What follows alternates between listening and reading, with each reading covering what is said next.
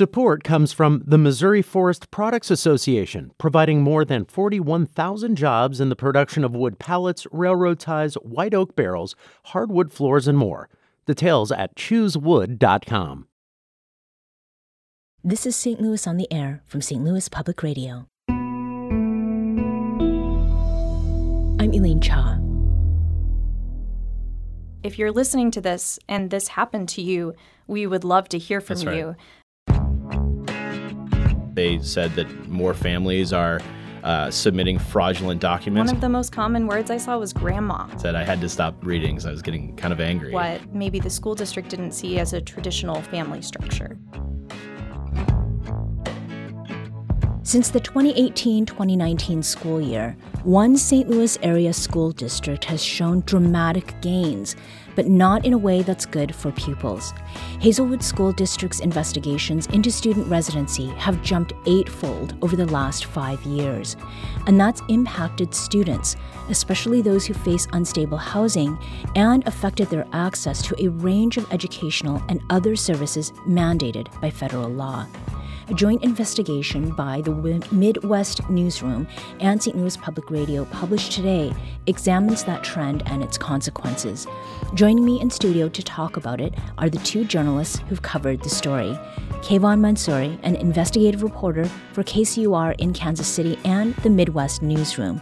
The Midwest Newsroom is a collaboration between NPR, Nebraska Public Media, KCUR, Iowa Public Radio, and St. Louis Public Radio. Kayvon, it's great to have you on the show again. Good afternoon.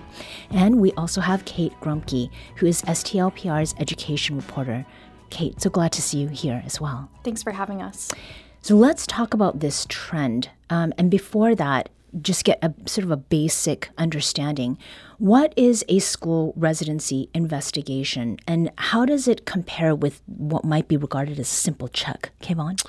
Yeah, school districts across the country, uh, especially uh, public school districts that are uh, funded by taxpayers, um, perform residency investigations when they believe a student uh, might be living outside of the school district, or um, sometimes uh, fraudulently so, uh, as if they they've put in some fraudulent documents. Um, to go to a maybe a better school district or maybe a you know just they want to go somewhere closer, um, and what's basically happened here is these residency investigations have um, been being used at a very high rate, um, and what that entails is sometimes as simple as having us uh, students' family resubmit documents uh, to as something as um, uh, maybe intrusive, as some uh, advocates say, as uh, investigators coming into to homes. Um, and these investigations can sometimes um, in the in uh, sometimes prove a student does live outside the district, and sometimes it doesn't. Um, in the case for our story, we found that um, in the Hazelwood School District, that majority, the vast majority of students were found to be living inside the school district. What is it though that gets an investigation started? Like what prompts that, Kate? So, this was prompted um, by another kind of document request that we had put in. We started to realize that um, in emails completely unrelated to this, we were seeing that families were having a lot of trouble getting enrolled in the Hazelwood School District, especially if they were homeless. And as we kind of looked further and further into that, we realized that there were some pretty intense um, processes to get families enrolled in the Hazelwood School District. And then we found the much bigger story here, which is that all of this was tied to this big increase in residency investigations. And what one advocate said was creating kind of a culture of suspicion of families in the Hazelwood School District not believing that they live where they say they live. Mm-hmm. So is that really the thing that puts Hazelwood sort of beyond the pale? Because Kayvon, you said that re- school residency checks it's not an unusual thing.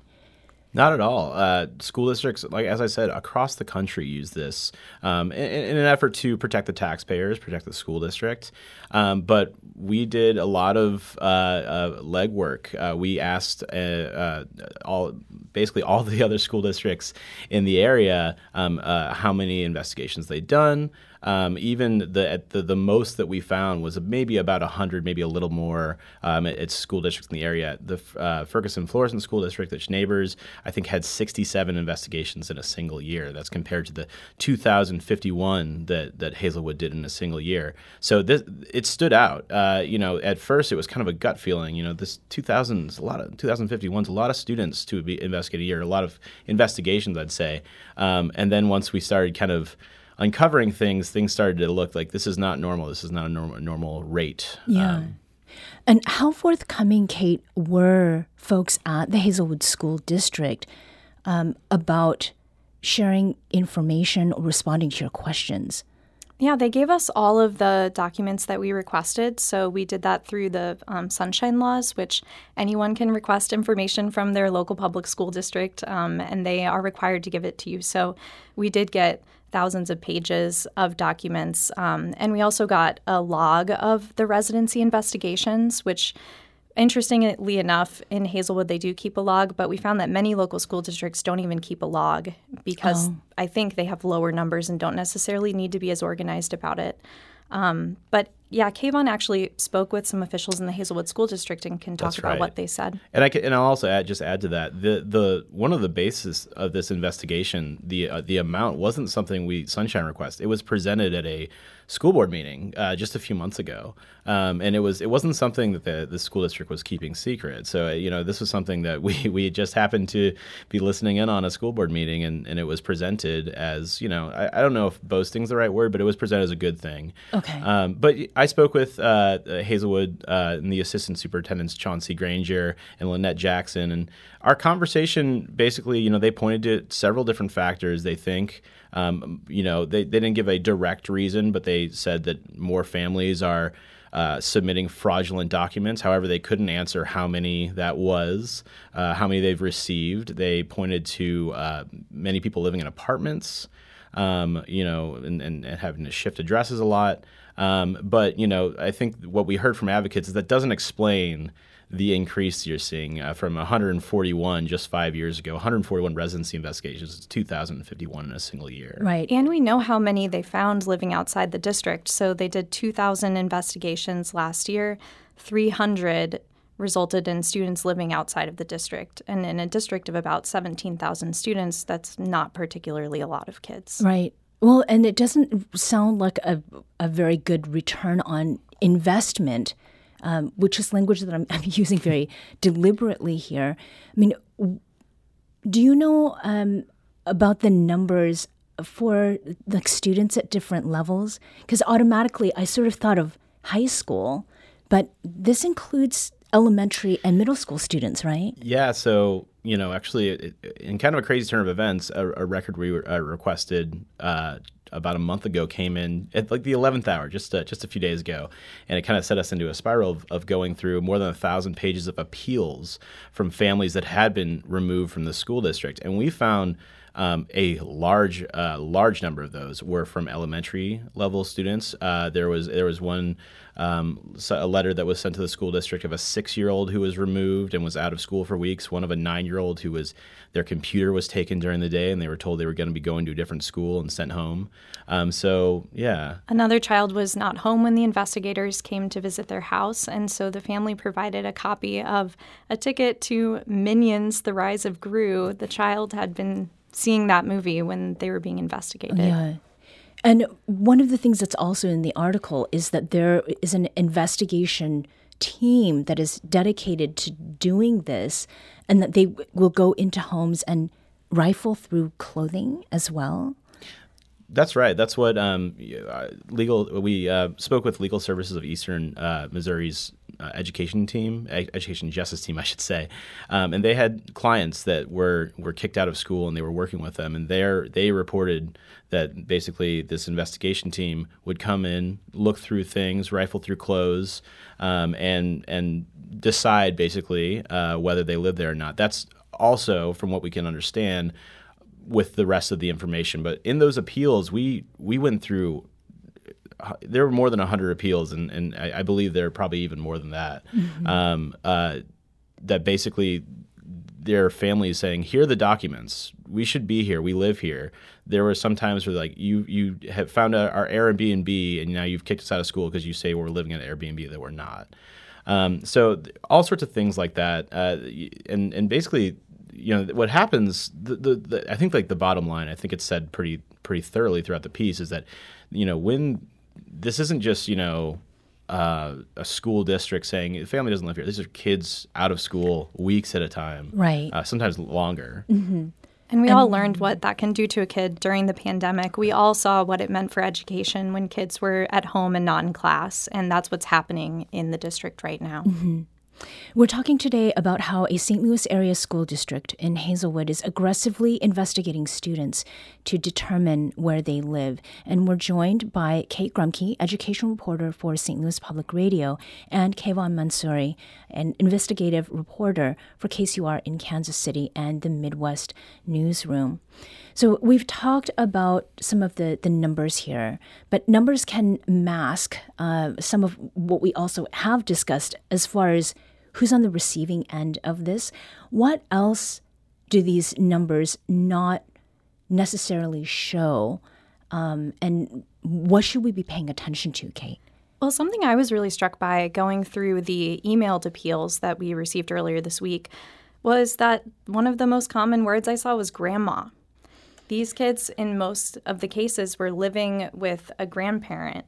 Maybe not most, but many of the cases that we read. And often the kids were very permanently living with grandma. That had been the situation for years. Mm-hmm. The grandparents are emailing saying, You have known that this child is living with me here in the Hazelwood School District. And so the school district was reaching out to parents. In some cases, a parent was incarcerated. In another, a parent was going to nursing school. And so the child was living with their grandparents. And I was really struck by, um, what seemed to be kind of an inflexibility for what maybe the school district didn't see as a traditional family structure. Right. And that right. did seem to be a very common theme in the examples that we found. Mm-hmm. So there was something in the story that really struck me. Um, Hazelwood School District Assistant Superintendent Chauncey Granger, he oversees residency issues and uh, residency, the investigation team, and he had no response to your questions about why there's been this dramatic jump. Um, and that's a 1,285% jump over the past five years in these investigations. But Assistant Superintendent Lynette Jackson, uh, while she also couldn't or didn't answer that question either, she did characterize non resident students attending, quote, the wrong school in a very particular way. And she called it educational larceny. How did that land with you, Kayvon? Yeah, that's right. It's something, um, and just to just be clear, the, the superintendents gave um, sort of a scatter of reasons. Uh, you know, they had they had their you know, as I said before, fraudulent you know fraudulent uh, submi- submissions of, of data, things of that nature. But in, in, in the grand scheme, there was no direct reason. Um, but educational larceny that was a, a moment in, in, in, that interview that struck me as kind of odd and i think it's something that i agreed uh, kate and i agreed and, and our editors agreed that was a an interesting way. Um, you know i think in a lot of other uh, stories that i've read um, about what that it's typically called residency fraud. So educational larceny is a little bit of a different different uh, tone. Um, but it was kind of it struck me as kind of uh, interesting to be treating, you know, saying students are are, are stealing basically, right? Um, right. And, especially to say say that about um, when there's such a low rate of success with these investigations, mm-hmm. and without being able to provide any number of how many fraudulent documents were were put forth. It seemed it just it just didn't add up. Uh, right. You know who you know who is stealing, how many people are stealing. They're just that that data wasn't there, and um, it, it, it it struck me, and it's definitely stuck with uh, stuck with us throughout the reporting. Yeah, Kate. Yeah, I think that also speaks to more broadly um, our public school system is based on where you live. If your family can buy, buy property somewhere, it's also funded by those property taxes. And here in Missouri, it's funded to a, a pretty relatively high percent by local property taxes and not by state taxes. Mm-hmm. So I do think there's also that. Um, idea of education as property instead of as a public good that children are entitled to. Yeah, and that point about property in in the um, the work that I've done previously around education. uh, a SLU law student had told me that education is not a right and that it is treated under law as and as something that you possess as property. And so that that's part of the reason this really stood out. Did you get any sense that you know the increasing number and intensity of these investigations is meant to have a chilling effect? So, Kayvon, you said that the the numbers were sort of presented at a school board meeting. Do do they want to send the message that if you don't live in this district, your kids are not welcome here? I think that based on the conversations I had with the assistant superintendents and based on that language, that I, I think they are they I, I don't know what the what the base reasoning is behind these investigations, but I would think that that there is a belief that that there are students trying to go to the Hazelwood School District that don't, you know, I think that what they say is has the, have the legitimate right.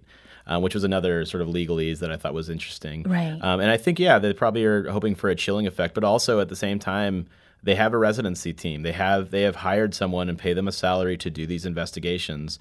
Um, and you know, I, I, just the the one thing that I think Kate and I agree that we never really got a clear answer to is why. Uh, we got a bunch of different reasons of why they might do the investigations, but not an overarching reason of why so many? Why uh, you know 141 to 20, 2051 is no small increase. That's a right. I'm sorry 148 uh-huh. investigations to 2051. That's no, no, I mean that is a lot, uh, and I and I believe it's I think it's roughly 12 percent of the entire. Uh, uh, uh, enrollment of, of, of, Hazelwood School District. So, um, and I think, you know, we saw that I think a roughly 300 children were found living outside the school district. Well, there were well more than 100 appeals that we found just in the past year. Um, and, and, and we wonder, um, and I think uh, Hopi Fink, the attorney we spoke with at Legal Services of Eastern Missouri, also wonders how many kids aren't getting the help and just are out. You know, I right. think she said something that really struck me during our interview. She said, you know, you shouldn't need an attorney to stay in school. Mm-hmm. And if you live in the Hazelwood School District and they disenroll you, it would be actually residence That's right. residency fraud to go to a different district. Mm-hmm. So then your your options are you're stuck. Gone. And right. in those appeals, we saw the the uh, pleading and the frustration from these families. Uh, my my child has been out of school for a month. Um, I, you know, uh, and all basically in some points it's like because they live with their grandmother, or right. because you know you you found an Airbnb. There was one um, uh, situation where um, a home was being renovated, so they were living somewhere else for the time being, and they, they had to send in photos of of the bare walls of this renovation. It's obviously not a livable place, um, right? Right. But they were kicked out of school for that. So you both have talked about this this trove of emails that came in 11th hour one of the things that it really it, it stood out to me in listening to the story is that i didn't hear the voices of people who've been directly mm-hmm. impacted that is like students and their families whether it's grandparents or, or other um, caregivers or guardians how did your attempts to get families to speak with you go kate so it was very difficult. Um, and that's why you don't hear from families. And actually, if you're listening to this and this happened to you, we would love to hear from right. you because we don't have that on the record voice of a family telling us how this actually affected them. We do have all of these examples written out in these emails, which is really helpful, but it was difficult to find people. And some of what we found too is there were families that were in a situation of hardship. We saw some examples of domestic violence that forced a family to temporarily move, or a lost job that forced a family to share housing with a fam- another family member, which those actually would count for protections under a federal law to um, help homeless students. Mm-hmm. So I think there's a lot of um, a lot of information we could get from hearing from people. So if it's okay, I'd love to share my email. Oh, please do. So if anyone's listening, my email is kgrumke at stlpr.org. And then Kayvon. Yeah, mine's a little more difficult. It's uh, K M A N S O U R I at KCU, kcur.org. All right. So this last question, um, I mean, one of the things that I have heard in the time that I've lived in St. Louis, it's almost 10 years now, and the, the both of you also being St. Louis natives who've you know gone to school here, Legal Services of Eastern Missouri attorney Amanda Schneider told you that Hazelwood School District is, quote, operating within the law with the, these student residency um, investigations. So that's the letter of the law. And then you spoke also with Barbara Duffield, and she's the executive uh, director of a national advocacy group called Schoolhouse Connection. And she told you something that sort of gets at the effect of Hazelwood School District's investigation on sort of the spirit of students and their families and on the community. And it was something about, you know, like the first thought of, are you my kid? Are you somebody else's kid? Do I have to serve you? With the I and the my being, the, the school district. So many educate, education, you know, equity advocates, they talk about the need to think about our children collectively, right? Like as our children. Do you see this story, Kayvon, um, putting us closer to that vision? No, uh, I, I, I hope the story enacts some change, and I hope it gets some accountability for these students, especially their families, but all but these kids. I mean, I think Kate and I and everyone who uh, looked at the documents over the past few days. Um, were pretty struck by some of these appeals. I, I, I think one of our, our, photographers said I had to stop reading because I was getting kind of angry. Yeah. Um, and it, it, you know, there is a sadness to it. Uh, a lot of these families are going through tr- uh, rough times as well. There were several appeals emails where, like, I am in a domestic violence situation. I had to get out of the house with, with you know, I my father has brain cancer, so we're living with him for a time. Um, and those are really tough situations. But I think deeper down, um, when you think about a kid sitting at home, especially a kid who has a routine and is young and, and impressionable, and they're just sitting at home, not being taught. Uh, maybe their mother or father work, um, and maybe there's just so many uh, negatives that kind of come out of this situation. I think what Barbara and um, Amanda are saying is very true. It's uh, it makes these families and especially these kids uh, feel as if they are not wanted. Um, they should they should be somewhere else. And I think that even going through the process um, of of having someone you know whether it's root through your th- things or even if you're kicked out of school for a week and then you come back um, you know I, I, think about these kids trying to explain that to to their friends you know where they were. And it's like well you know maybe they're maybe they're couch surfing. Maybe they're mckinney-vento students. Maybe they are homeless. And now they're stuck with that situation. And meanwhile a family that's already struggling is um, really having to struggle a little bit a little bit harder. Mm-hmm. Kayvon Mansouri is investigative reporter for the Midwest Newsroom, and Kate Grumke is STLPR's education reporter. Kate and Kayvon, thank you so much for talking with us today. Thank, thank you. you.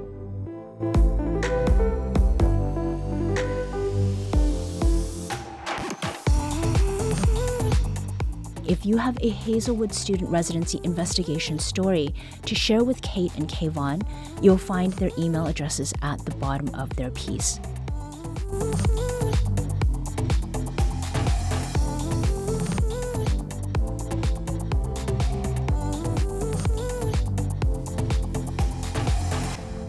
This episode was produced by Elaine Shaw. Our audio engineer is Aaron Doerr. This podcast was mixed and edited by Aaron. Our executive producer is Alex Heuer. St. Louis on the Air is a production of St. Louis Public Radio. Understanding starts here. St. Louis on the Air proudly supports local artists by using music from Life Creative Group. Do you find yourself regularly listening to episodes of St. Louis on the Air? Suggest us to a friend you think might enjoy our conversations. And leave us a review and rating on Apple Podcasts on the App Store. It's the simplest way to help people discover our show. Thanks. St. Louis Public Radio is a member supported service of the University of Missouri St. Louis.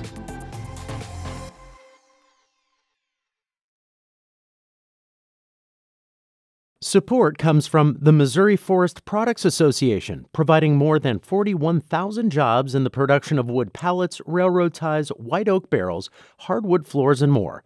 Details at choosewood.com.